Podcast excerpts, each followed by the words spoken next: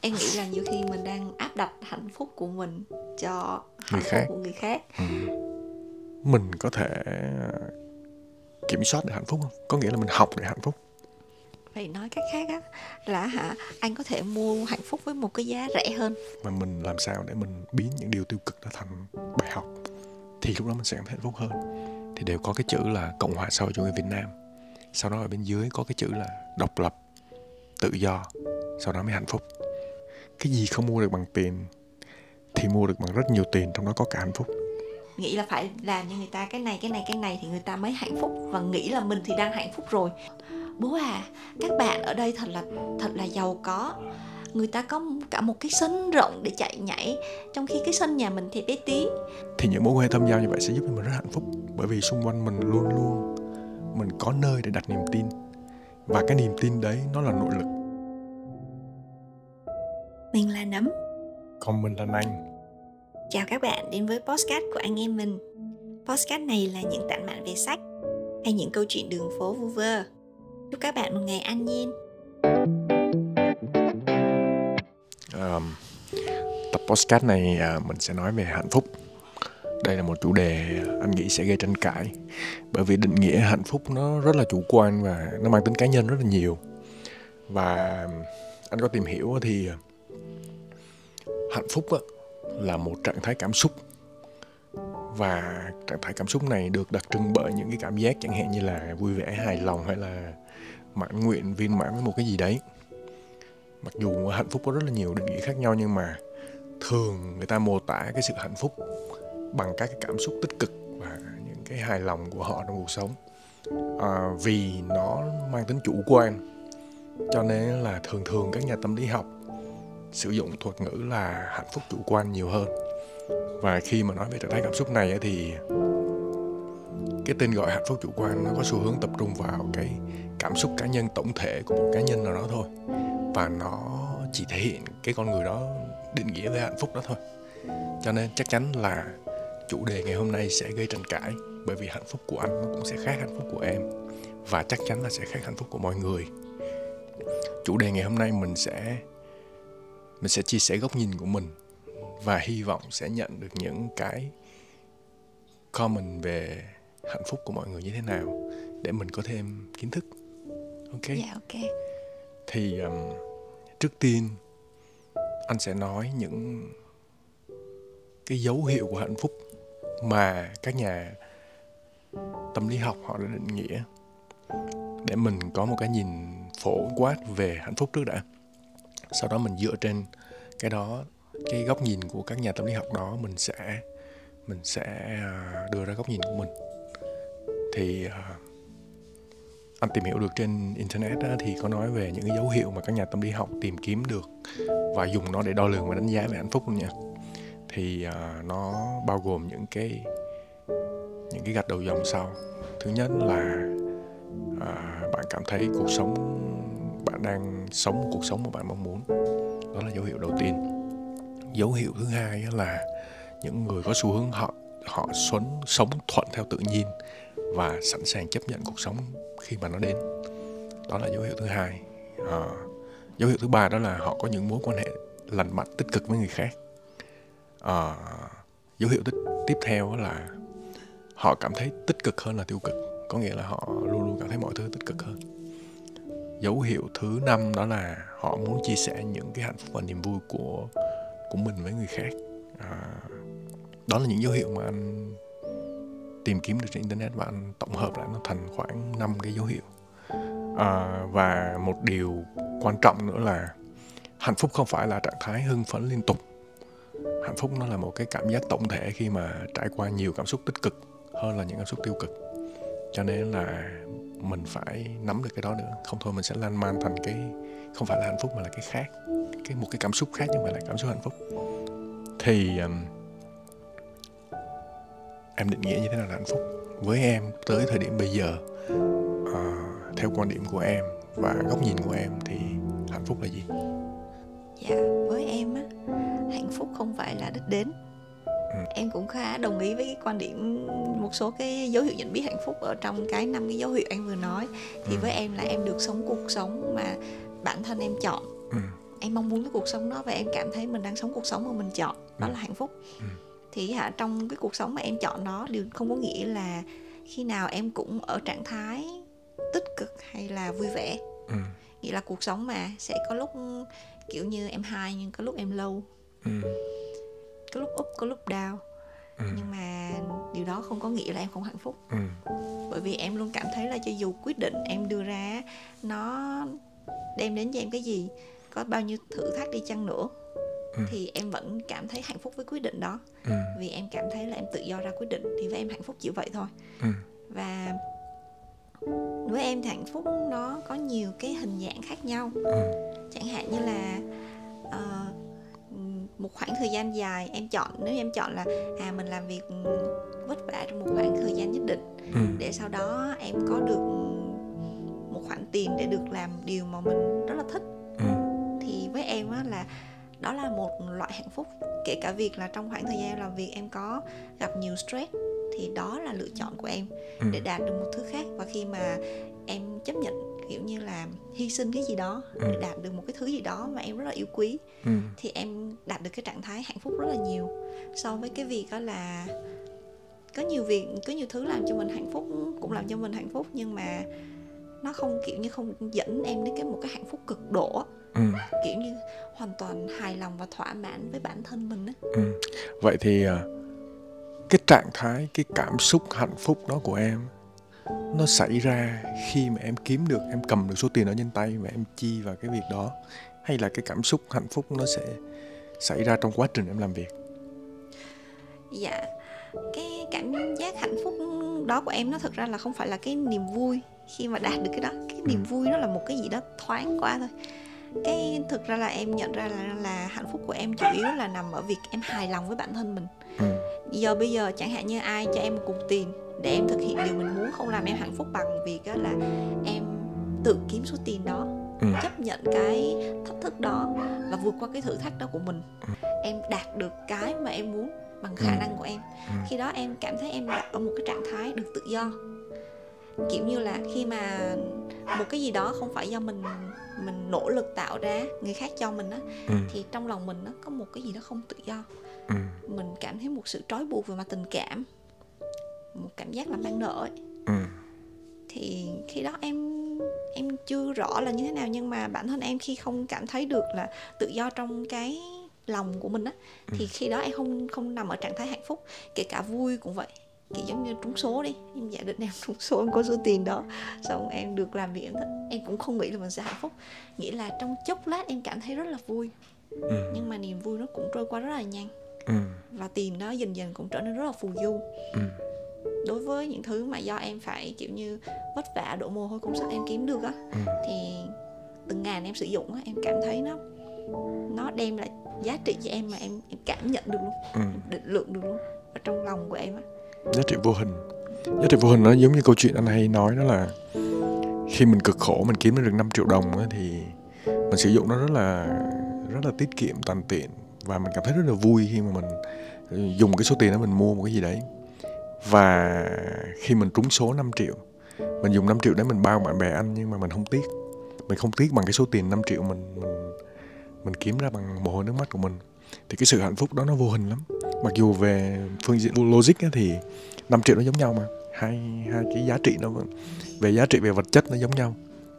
Nhưng mà về giá trị tinh thần thì thì anh thấy rõ rất là rõ ràng là 5 triệu mà trúng số nó không có nhiều giá trị như là 5 triệu mình tìm ra được. Ờm, em có nghĩ là mình có thể kiểm soát được hạnh phúc không? Có nghĩa là mình học để hạnh phúc. Dạ em hoàn toàn nghĩ là mình đều học được hết. Em nghĩ cảm xúc của mình á nó phức tạp lắm. Kể cả việc gọi tên nó ra cũng đã không đơn giản rồi. Làm sao anh phân biệt được cái cảm xúc nào là niềm vui sự vui vẻ tức thời ừ. cái cảm xúc nào là hạnh phúc kể cả hả là nỗi buồn nó cũng khác với sự tức giận Ừ. mà tức giận nó cũng khác với sự oan ức cảm giác oan ức thì lâu lâu nó nó còn trộn thêm chút xíu tức giận nhưng mà cảm giác oan ức nó mang một cái màu hoàn toàn khác chẳng hạn Ừ.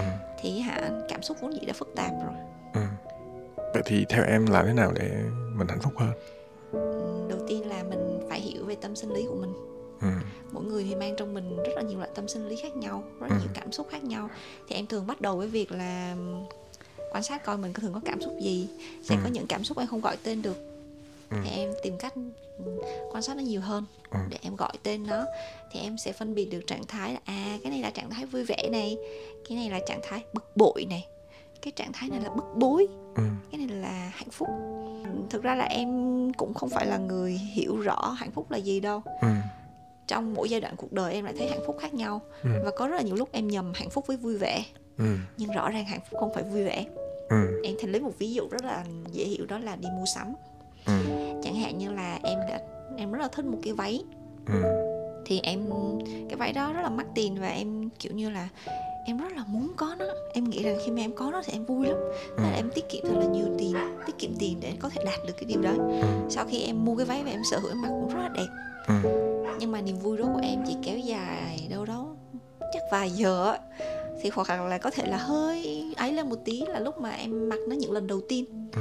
Nhưng mà sau đó thì nó hoàn toàn biến mất. Ừ. thì à em hiểu rằng đó là niềm vui tức thời. Ừ. Còn em nghĩ là hạnh phúc nó giống hơn với cái việc hài hòa tất cả mọi thứ. Là nó phải là em có một cái sự thỏa mãn trong công việc. Ừ. Em có một gia đình không có mâu thuẫn và mọi người trong gia đình hòa hợp với nhau. Ừ. Em có những mối quan hệ bạn bè gắn kết. Ừ. Rồi à, em được làm điều em em thích ừ. Em có nhiều tự do trong việc ra quyết định. Ừ. Em không khó khăn quá nhiều về kinh tế. Ừ. Em thấy rằng tổng hòa của tất cả những thứ đó thì tạo nên cái gọi là hạnh phúc. Ừ. Thi thoảng nó chỉ đơn giản là cảm giác bình an không có bất cứ kỳ lo lắng gì trong lòng cảm thấy vô cùng yên bình. Ừ. Thi thoảng hạnh phúc khi mà cộng với tức là anh có một cuộc sống anh hài lòng. Ngày hôm đó anh có một niềm vui vô cùng đặc biệt. Ừ. Thì anh cảm thấy một cái sự vui vẻ và hài lòng cảm giác giống như là tuyệt đối thì khi đó là anh cảm thấy trạng thái hạnh phúc em thấy là hạnh phúc nó có rất là nhiều hình dạng khác nhau. Ừ. Thì đó là cảm giác hạnh phúc đối với em. Vậy thì đối với anh hạnh phúc nó như thế nào ạ? Hạnh phúc của anh á, nó có hình thái hay là hình dạng hay là đặc điểm gì ạ? Ngày xưa thì anh anh nghĩ khác bây giờ anh nghĩ khác nhiều. Ờm, theo anh nghĩ là hạnh phúc là mình tự do trong cái ý chí của mình tự do trong cái việc ra quyết định và tự do trong cái cái ngôn từ, cách hành xử, mọi thứ. Tự, nói chung là tất cả các thể loại về tự do. Ví dụ như mình đi ra, đưa ra một quyết định gì đó mà mình tự do trong cái việc đưa ra quyết định đó thì cũng hạnh phúc hơn. Mình tự do đưa ra trong cái tài chính của mình. Mình tự do, mình, tài chính của mình thích làm gì mình làm. Hạnh phúc hơn và tự do khi mà mình không có những không khi mình nói lời nói của mình hay là phát ngôn của mình mà không có bị uh, xã hội hay là gia đình mình ép mình vào một cái thế là mình phải nói như vậy thì nó cũng sẽ hạnh phúc hơn. Bởi vì mình nói mà để people pleaser thì cũng nó cũng chỉ làm hài lòng những người xung quanh thôi chứ nó không có làm hài lòng bên trong của mình nhiều. Hay là mình làm một cái việc gì đó mà thực sự mình không thích thì anh nghĩ nó cũng không hạnh phúc thì anh dần dần đang biến những cái điều tự do đó thành hiện thực có nghĩa là tự do trong ý chí tự do trong lời nói tự do trong cái việc ra quyết định và tự do trong trong à, các cách hành xử của mình. Ngoài cái tự do đấy ra thì anh nghĩ um, mình nên kích hoạt lòng biết ơn để mình cảm thấy hạnh phúc hơn. Và mình tập thể dục cũng sẽ làm hạnh phúc hơn. Tập thể dục thì sẽ giúp cho mình uh, có những nghiên cứu nói về điều đó, đó nha nghiên cứu nói về những cái người mà họ tập thể dục thường xuyên thì sẽ ngăn chặn được những cái triệu chứng trầm cảm và họ cũng sẽ hạnh phúc hơn. Và một cái một cái cái điều rất là đơn giản mà kết nối ờ, xã hội của mình từ thời à, săn bắt hái lượm tới giờ đó chính là lòng biết ơn. Nghe thì có vẻ rất là đơn giản nhưng để thực sự hiểu sâu sắc về lòng biết ơn nó hay lắm giống như là cái chuyện là hôm nay mình cho nhà hàng xóm họ một cái hồ, một cái cái cái cái cái cái, cái giỏ trái cây đi thì họ sẽ tự lòng họ cảm thấy biết ơn mình. Và sau đó họ có gì ngon họ lại mang qua cho mình. Và tự nhiên cái lòng biết ơn nó nó sẽ chuyển qua cho mình mình lại biết ơn ngược lại người ta. Và cái lòng biết ơn nó duy trì cái mối quan hệ tốt trong xã hội. Và để có những mối quan hệ tích cực và lành mạnh thì đầu tiên phải kích hoạt lòng biết ơn đó đã. Sau đó con người sẽ tự động tin tưởng nhau nhiều hơn sau đó chia sẻ những câu chuyện khác bên trong đó bên trong người ta nhiều hơn. Và cái niềm tin đó không thể nào lấy của người ta ngày một ngày hai. Hôm nay chẳng hạn như mình nói là mình tin bạn quá bạn nói những cái gì bên trong của bạn ra cho mình đi. Hay là bạn chia sẻ câu chuyện thật của bạn đi chắc chắn người ta sẽ không chia sẻ. Nhưng mà theo thời gian người ta sẽ uh, người ta sẽ đặt niềm tin ờ, vào mình từ những cái, cái cái sự lắng nghe rồi những cái rất là nhỏ trong cuộc sống thì họ bắt đầu họ đặt niềm tin. Khi họ đặt niềm tin thì họ sẽ họ sẽ nói những gì mà họ bên trong của họ cho mình biết. Lúc đó mới cái lúc đó mới thực sự là sự chân thành. Khi sự chân thành được kích hoạt thì anh nghĩ là cái mối quan hệ nó sâu sắc hơn. Và chắc chắn là mối quan hệ sâu sắc hơn sẽ giúp cho mình hạnh phúc hơn. Bởi vì có những nghiên cứu uh, nói rằng là chỉ cần chúng ta có tối thiểu năm mối quan hệ lành mạnh tích cực và có sự chân thành có nghĩa là mối quan hệ đó là thâm giao nha chứ không phải là xã giao thì những mối quan hệ thâm giao như vậy sẽ giúp cho mình rất hạnh phúc. Bởi vì xung quanh mình luôn luôn mình có nơi để đặt niềm tin. Và cái niềm tin đấy nó là nội lực. Nó giúp cho mình mạnh mẽ hơn trong việc đưa ra quyết định. Nó giúp cho mình mạnh mẽ hơn trong cái việc là làm việc và trong cái việc hành xử trong cuộc sống. Và nó nó càng ngày làm cho mình càng hạnh phúc. À, ngoài ra thì cũng sẽ phải nói đến những cảm xúc tiêu cực. Ai trong cuộc sống sinh ra không bao giờ có được rất là ít, chứ không phải không bao giờ có. Rất là ít người có tuổi thơ thực sự hạnh phúc. Có nghĩa là tuổi thơ của họ à, ví dụ như những thời kỳ trước thì không bị áp lực bởi cuộc sống hiện đại thì họ sẽ bị áp lực bởi chiến tranh. Và ở thế giới hiện đại thì áp lực bởi mưu sinh cái bác gạo tiền. Thì xã hội này cũng sẽ có áp lực. Áp lực nó vô hình thì chắc chắn sẽ sinh ra tiêu cực. Và sinh ra tiêu cực mà mình làm sao để mình biến những điều tiêu cực đó thành bài học, thì lúc đó mình sẽ cảm thấy hạnh phúc hơn. Và anh đang kiểm soát cái đó kiểm soát cái đó để mình nhìn thấy tiêu cực trong tích cực và mình nhìn thấy những điều tích cực trong tiêu cực anh nhầm. Thì lúc đó mình sẽ luôn luôn cảm thấy có những cảm giác tích cực trong điều tiêu cực và biến nó thành hạnh phúc. Thì đó là cái suy nghĩ của anh về hạnh phúc. Đó kiểu kiểu vậy. Đó là những gì mà anh nghĩ về hạnh phúc. Đối với cá nhân em thì em cũng luôn muốn hướng tới một cuộc sống hạnh phúc hơn. Ừ bảo là mình có khả năng kiểm soát hoàn toàn cuộc sống của mình thì chắc chắn là không rồi. Kể cả là em có cố gắng tăng năng lực như thế nào thì em cũng khó lòng mà có ngay cái siêu năng lực đấy ở một cái độ tuổi trẻ như vậy. Mặc dù em biết có nhiều bạn trẻ hơn em giỏi hơn em làm được việc đó sớm hơn em nhưng hiện tại em chưa làm được.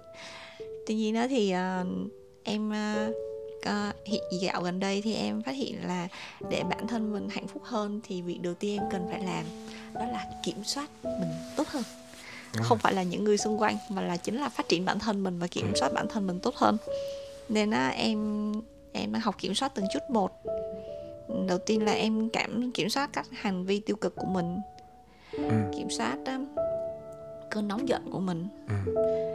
rồi em kiểm soát suy nghĩ bên trong kiểu ừ. khi em hay suy nghĩ lan man á thì mỗi lần em lan man thì em lại kéo mình về thực tế giống như sáng nay này sáng nay em trời em fomo trầm trọng luôn á em cứ hay à, vừa đi xe vừa nghĩ tùm lum trong đầu ừ. sáng nay em đi xe nhưng mà em cố gắng chỉ tập trung vào việc là à em đang đi xe ở trên đường mà hả em cứ tập trung được khoảng 30 giây là em lại nghĩ cái chỗ khác và em biết cái đó là em lại phải lôi lại mà trong một cái chuyến đi xe rất là ngắn em chạy có 15 phút mà em phải lôi đi lôi lại biết bao nhiêu lần không thể đếm xuể luôn.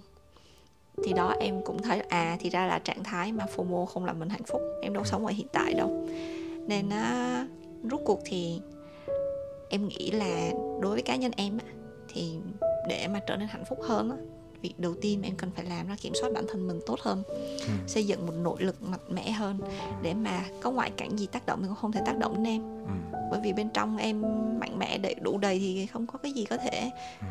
có thể làm cho tụt mút em được hết và cộng thêm một cái nữa là em nghĩ là bên ngoài cái việc là xây dựng một cái nội lực mạnh mẽ thì bên cạnh cũng phải có kỹ năng bên ngoài tốt ừ.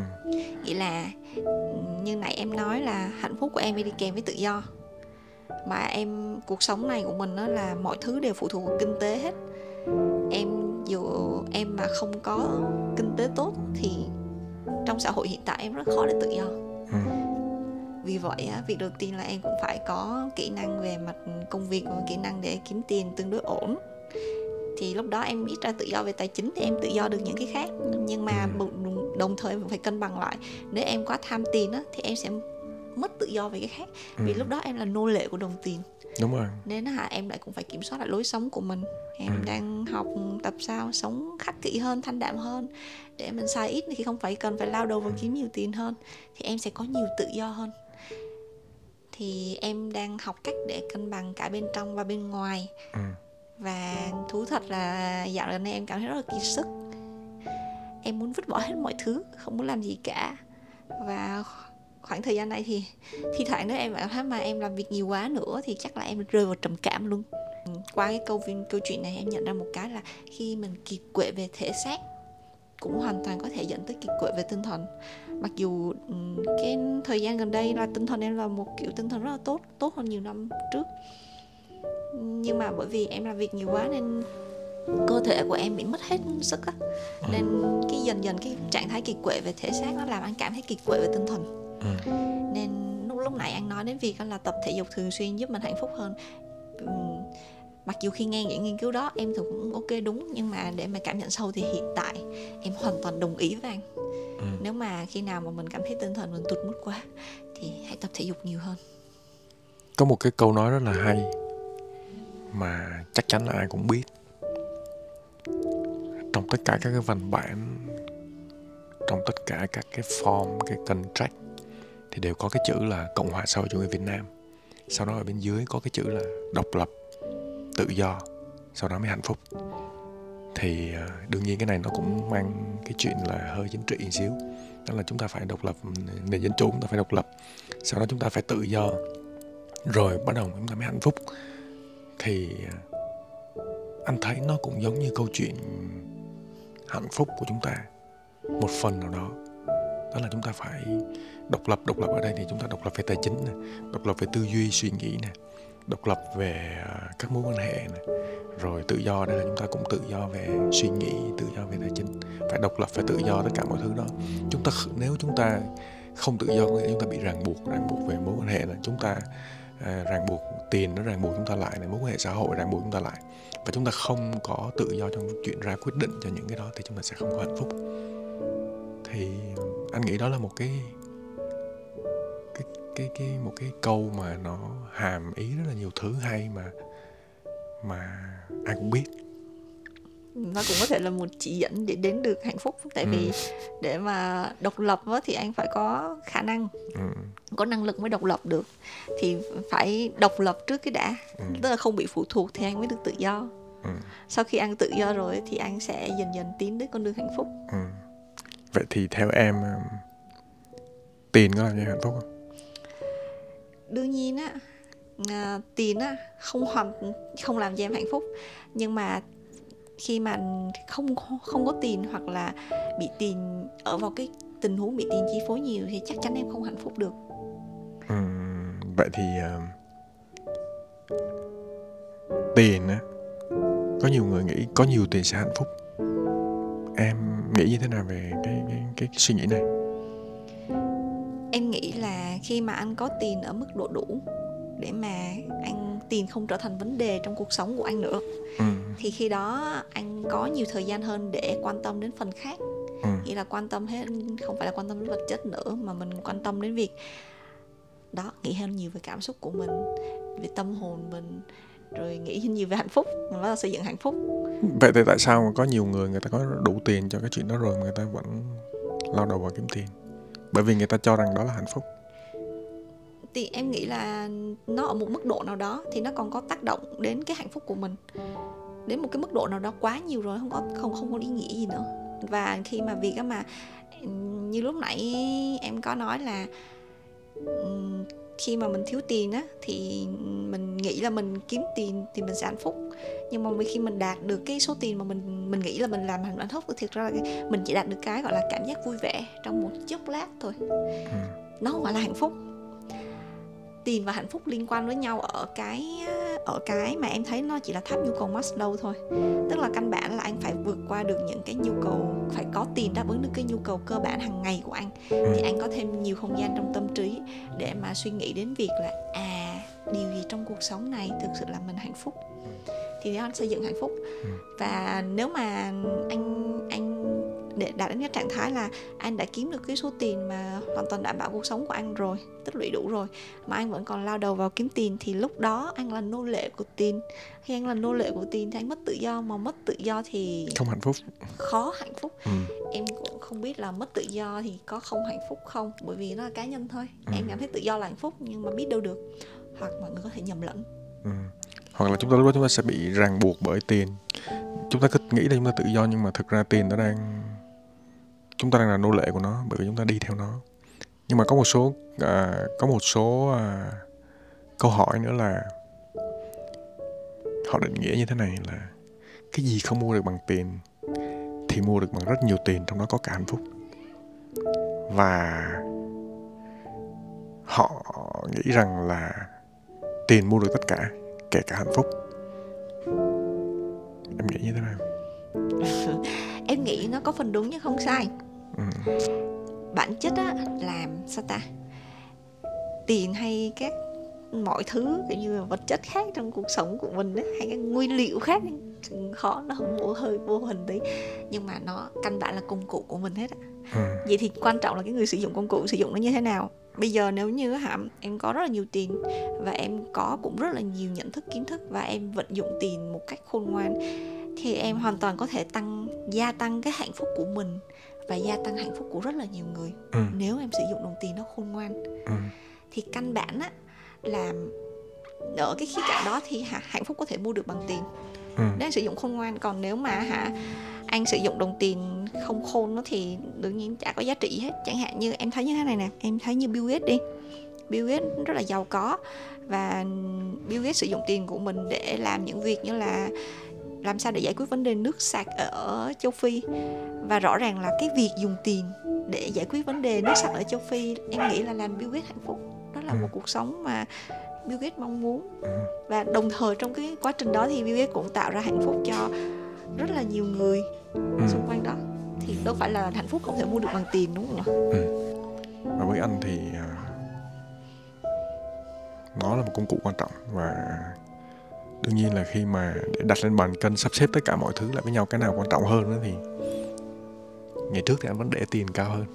Nhưng bây giờ thì anh sẽ lựa chọn lựa chọn lựa chọn giữa các cái option mà anh được nhận.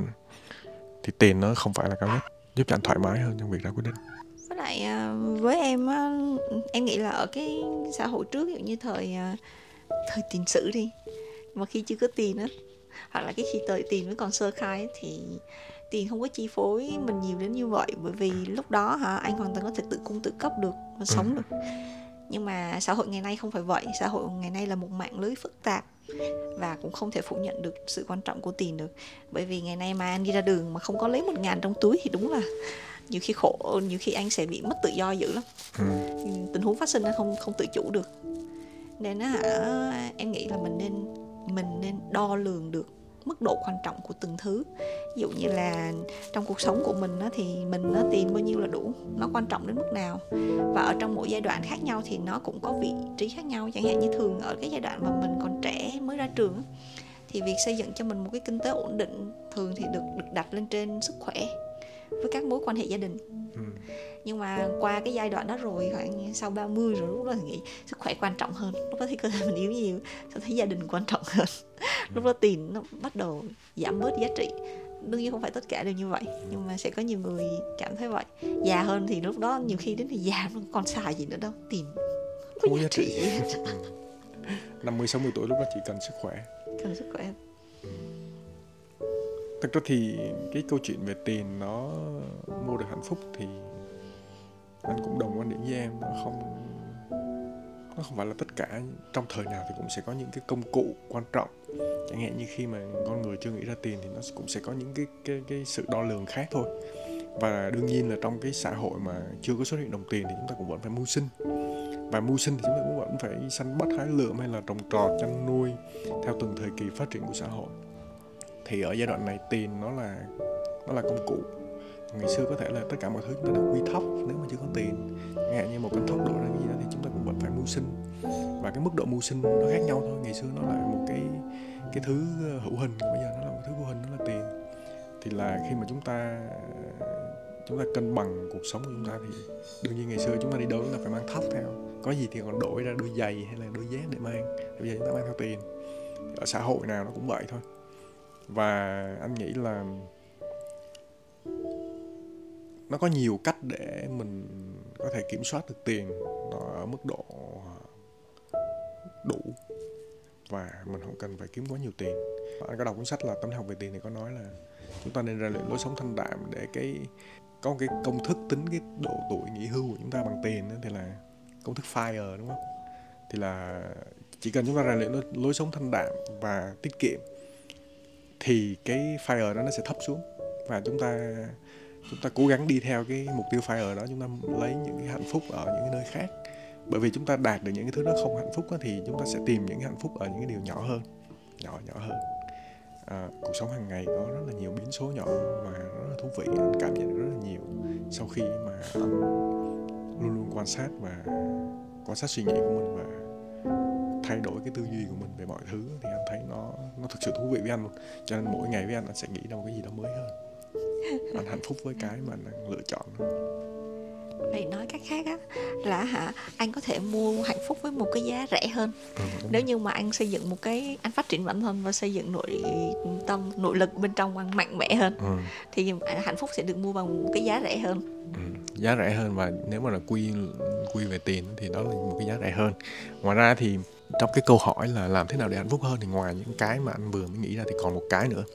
Đó là mình khám phá những cái sở thích và cái đam mê của mình. Thì khi mà mình khám phá được những cái sở thích và cái đam mê của mình thì mình sẽ cảm thấy hạnh phúc hơn. Tham gia vào các cái hoạt động xã hội mà về những cái tổ chức mà hỗ trợ giúp đỡ người khác cũng làm cho mình hạnh phúc hơn. Ngày xưa thì anh cũng nghĩ đó là một cái phong trào hay là một cái gì đó thôi, nhưng mà sau này anh anh cảm nhận cái đó sâu sắc hơn ví dụ như là mình làm một điều tốt gì đó cho người khác, thì người ta tự nhiên người ta chỉ cảm ơn mình hoặc là ánh mắt của người ta ánh lên cái sự hạnh phúc đó thì tự nhiên cái mình, lúc đầu thì hơi xấu hổ xí quay đi đi nhưng mà tự nhiên mỉm cười và cảm thấy hạnh phúc vô cùng. Cái sự hạnh phúc đó nó dâng trào ngay tại thời điểm đó luôn. Thì những cái nhỏ đó, mình giúp đỡ những người xung quanh, mình giúp đỡ những cái việc nhỏ nhỏ như vậy, mình sẽ thấy hạnh phúc lắm, mình vui lắm. Mình vui lắm vậy thì để em tổng kết cho nha ừ. tổng kết đó là đầu tiên hạnh phúc là gì ừ. thì hả hạnh phúc là gì thì do mỗi người định nghĩa thứ hai á hả vậy thì có một số cách thức cụ thể nào để khiến cho mình hạnh phúc hơn không ừ. thì em có thể nói sơ sơ có thể là không chính xác hết nhưng mà anh sẽ anh sẽ bổ khuyết cho em dạ đại khái là thứ nhất là mình cũng cần có một sự um, vững vàng về mặt tài chính kinh tế ừ. để mà đạt đến sự tự do ừ. Thứ hai là về sức khỏe mình phải có một sức khỏe tốt sức khỏe tốt ở đây là bao gồm ờ, là ăn uống lối sống lành mạnh ngủ đủ ừ là thứ ba nữa là mình phải hiểu bên trong mình ừ. hiểu con người mình là ồ mình thích cái gì mình ừ. ghét cái gì cái gì là mình vui cái gì là mình buồn cái gì là mình hạnh phúc hơn thứ tư đó là biết ơn ừ. phải học cách biết ơn cuộc sống biết ơn mọi thứ xung quanh ừ. và cho đi nhiều hơn ừ. thì việc cho đi á, và việc xây dựng lòng biết ơn sẽ làm cho mình hạnh phúc hơn. Ừ. thì cho đi ở đấy thì tùy mỗi người có những cách cho đi khác nhau. Ừ. à, em còn thiếu gì nữa không? Có cái anh vừa nói nữa. Đã cho đi đó làm từ thiện hay là ấy là cho đi? Còn cái này mình khám phá những cái sở thích và những cái đam mê riêng của mình. Có một số ba em ừ. nói rồi.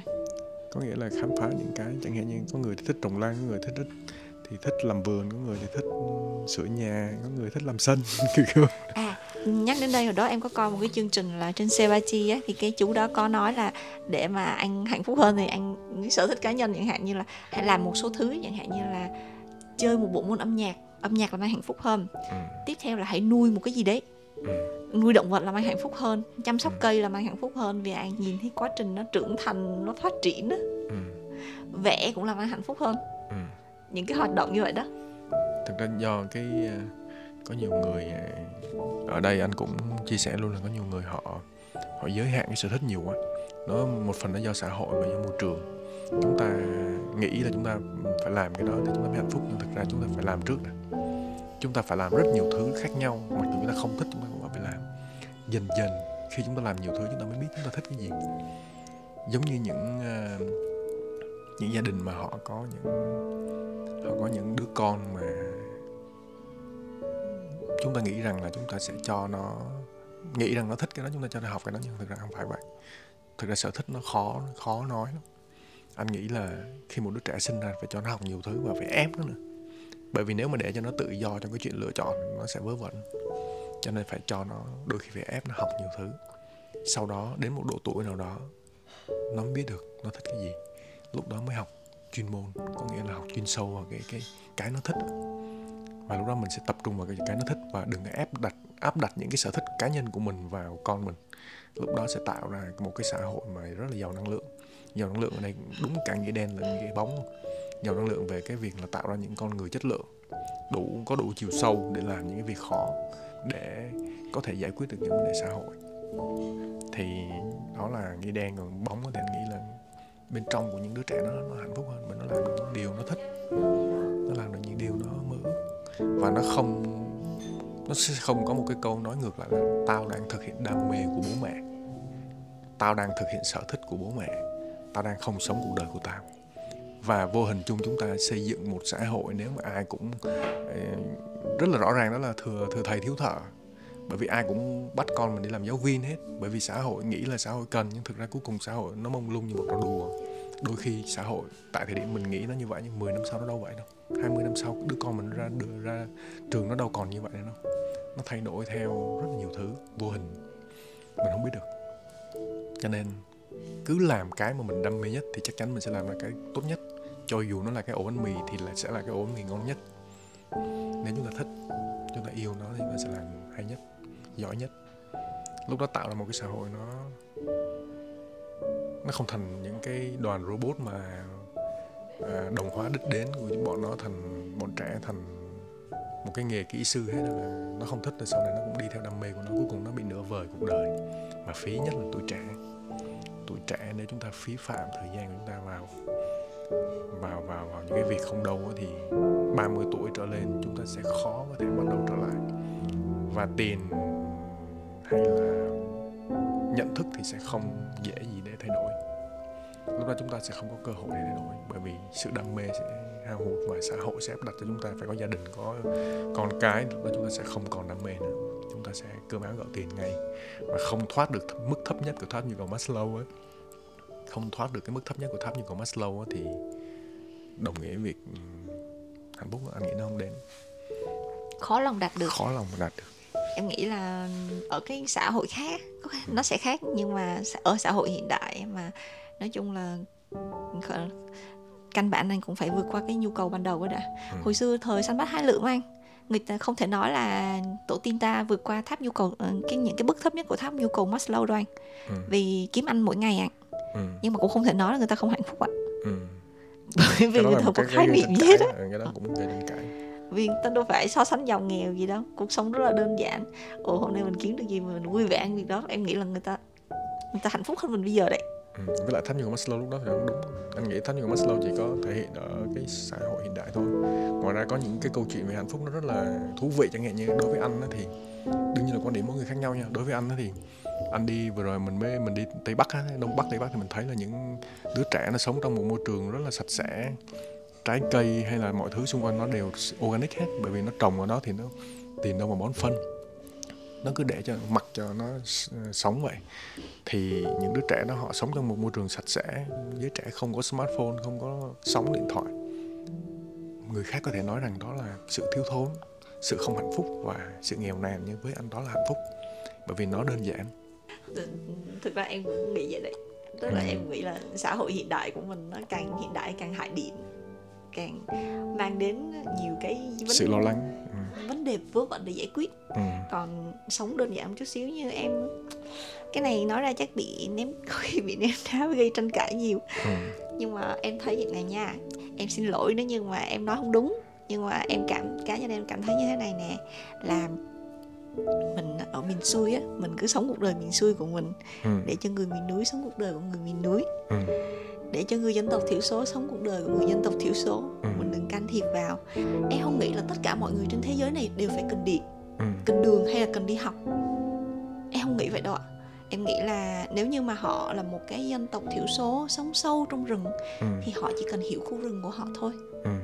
đi học ngoài này làm gì biết công nghệ thông tin để làm gì biết email làm gì họ sống đơn giản và họ được tập luyện hàng ngày họ phải leo núi mặc dù là à, tập thể dục đều còn họ vô thế họ phải tập. Đôi khi họ sẽ có một cái sức khỏe rất là tự nhiên. Ngoài ra ăn, ăn sạch uống sạch không khí thì trong lành. Đi chui một cái thành phố toàn là những cái hộp nhỏ nhét mình vào đấy. Rồi bắt đầu hàng ngày chúng ta kiếm được nhiều tiền hơn nhưng đâu có nghĩa là chúng ta sẽ hạnh phúc hơn đâu. Chúng ta kiếm được nhiều tiền hơn nhưng chúng ta có quá trời lo lắng. Có ai nói với với mình rằng đó là tối hôm nay bạn ngủ ngon bởi vì bạn không lo lắng công việc của ngày mai không? Và những cái người mà người ta đi làm rừng mặc dù có thể là người ta ăn uống nó khó hơn chút xíu nhưng mà người ta luôn luôn trân quý những gì người ta làm nó được. Và chắc chắn là họ tối về họ ngủ họ chỉ nghĩ tới ngày mai họ đi rừng họ lấy cái gì ăn còn chúng ta có thể nghĩ tới năm sau tháng sau năm sau nữa và chúng ta sẽ bị FOMO theo nó chúng ta sẽ bị những thứ vật chất xung quanh là FOMO theo nó. Họ không? Nên họ đơn giản.